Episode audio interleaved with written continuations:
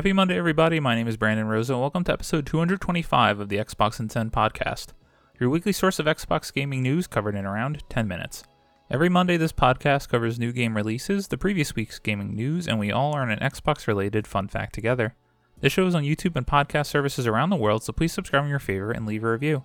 Xboxin10.com, no numbers, is your quick source for links to all of our podcast destinations and social media profiles, which you can follow at Xboxin10. To start, let's talk game releases. The big game out last week was NBA 2K24, and the games coming out this week include Paperman Adventure Delivered, Lies of P, Party Animals, Days of Doom, Rin the Last Child, EA Sports FC 24, Xianyun Saga, and Whatever Land. Now into last week's biggest news stories, and we have six to cover this week. Number one, Starfield is getting DLSS and FOV slider and ultra wide monitor support. Tom Warren at The Verge writes.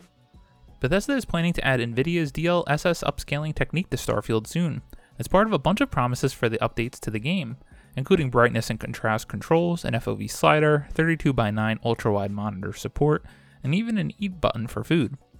Bethesda is releasing a small hotfix today to fix some bugs in the game before it dives into feature requests. Quote, our priority initially is making a sure any top blocker bugs or stability issues are addressed, and adding quality of life features that many are asking for, end quote, says Bethesda in patch notes released today. Quote, this first update is a small hotfix targeted at the few top issues we are seeing, end quote. The first update includes improvements to Xbox Series X and S stability during installations and a variety of stability and performance improvements to reduce crashes and improve frame rates. There are also some fixes in for quest lines where players might get blocked from progressing a quest. The promise of DLSS support comes after AMD made it clear to The Verge last month that there's nothing stopping Bethesda from adding DLSS support to Starfield as part of AMD's exclusive PC partner status for Starfield. NVIDIA also rolled out a driver update yesterday to boost Starfield performance on its latest GPUs. After the experts at Digital Foundry found that Starfield is a quote bizarrely worse experience end quote on NVIDIA and Intel compared to AMD GPUs. Bethesda now says it's working closely with NVIDIA, AMD, and Intel on driver support, and each update will include new stability and performance improvements. Starfield is also getting official mod support at some point in 2024. The addition of DLSS to Starfield shouldn't be a particularly heavy lift for Bethesda.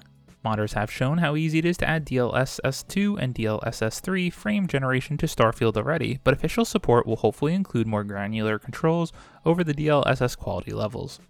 An FOV slider will also be available across both Xbox Series S and X and PC versions of the game, alongside brightness and contrast controls and an HDR calibration menu.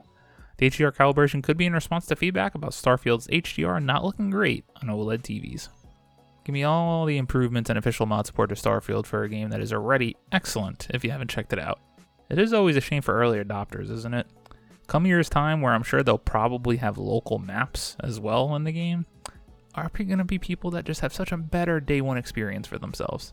However, I'm still loving the game, I just need to find more time to play it.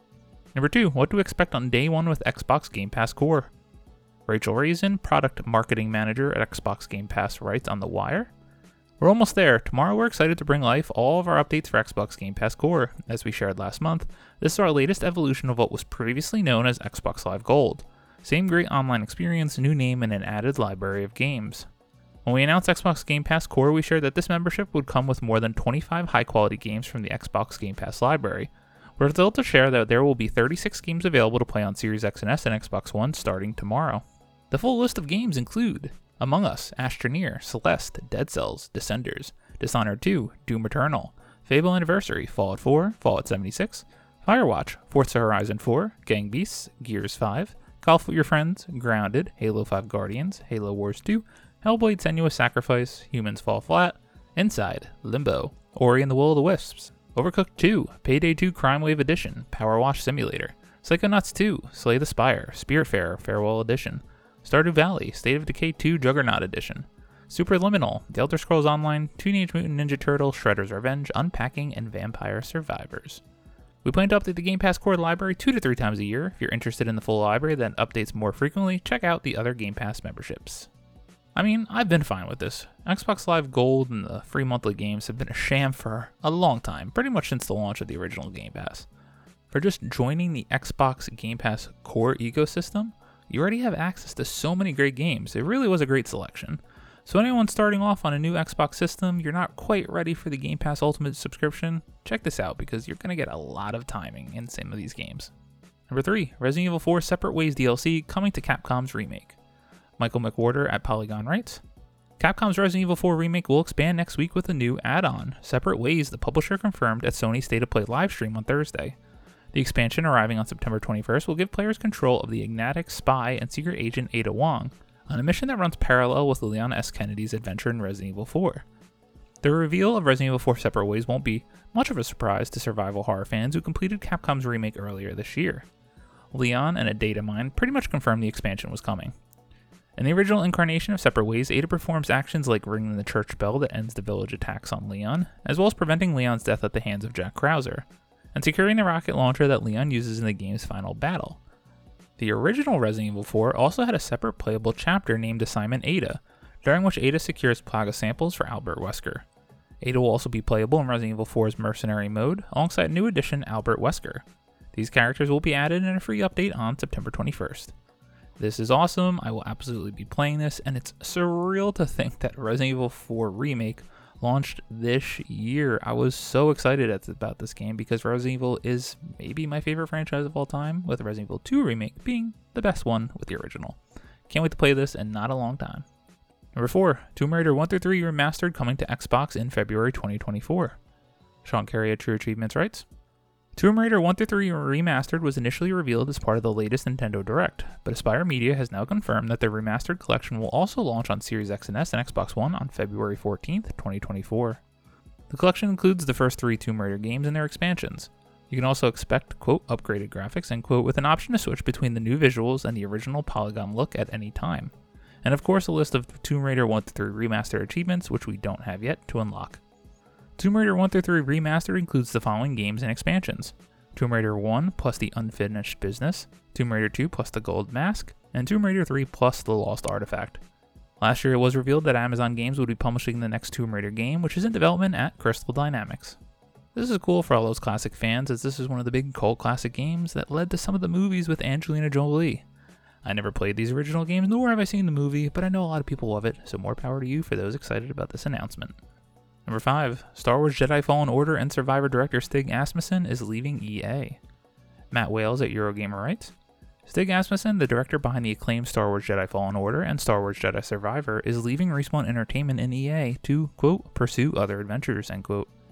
Asmussen, whose career in the games industry spans close to 25 years, worked on all three original God of War titles at Sony Santa Monica Studio prior to his move to Respawn, serving as lead environment artist, then art director, and finally creative director on God of War 3.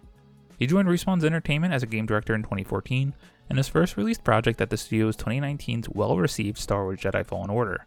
A follow up, Star Wars Jedi Survivor, also helmed by Asmussen, released earlier this year, proving to be a commercial hit. News of Asmussen's departure was broke by Bloomberg's Jason Schreier and confirmed by EA in a statement provided to the publication. Quote, after careful thought and consideration, and quote, an EA spokesperson said, quote, Stig Asmussen has decided to leave Respawn to pursue other adventures, and we wish him the best of luck, end quote company added that, quote, veteran Respawn leaders will be stepping up to guide the team as they continue their work on Star Wars Jedi Survivor, end quote. This is pretty sad news. Obviously, being the creative director of some of my most beloved games over the last couple years, even though Survivor has a little bit of a tainted memory because of the performance, I love these games, and he helmed them. So it is sad to see. Hopefully, we'll see where he goes after this. It doesn't sound like he's retiring yet. And maybe he joins up with an Xbox studio for a powerful exclusive. That'd be cool, right? And number six, Microsoft is releasing an Xbox credit card later this month. George Yang at IGN writes Microsoft is partnering with Barclays to create an Xbox MasterCard the company announced today. The card has no annual fee and will be available exclusively to Xbox insiders in the continental United States, Alaska, and Hawaii starting on September 21st. According to Xbox Wire, cardholders can earn points for every $1 they spend on purchases, in particular, buying eligible products on the Microsoft Store will net cardholders five times the amount of points, while eligible streaming services like Netflix and Disney Plus will dish out three times the points. Gamers have to eat too, so eligible dining delivery services such as Grubhub and DoorDash provide three times the points as well. All other types of purchases will earn the regular one times rate. On September 21st, the card will be available and rolled out to Xbox Insiders in waves. In 2024, the card will be available to all Xbox players in the United States. This is uh, an interesting one. You want to get your gamertag on a credit card? I don't know.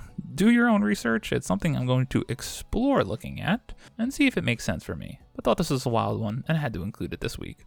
As always, we end our show with a fun fact about Xbox, and this one is about Microsoft and launching the original Xbox. Credit to VentureBeat.com. Did y'all know it took just 20 months to launch the original Xbox?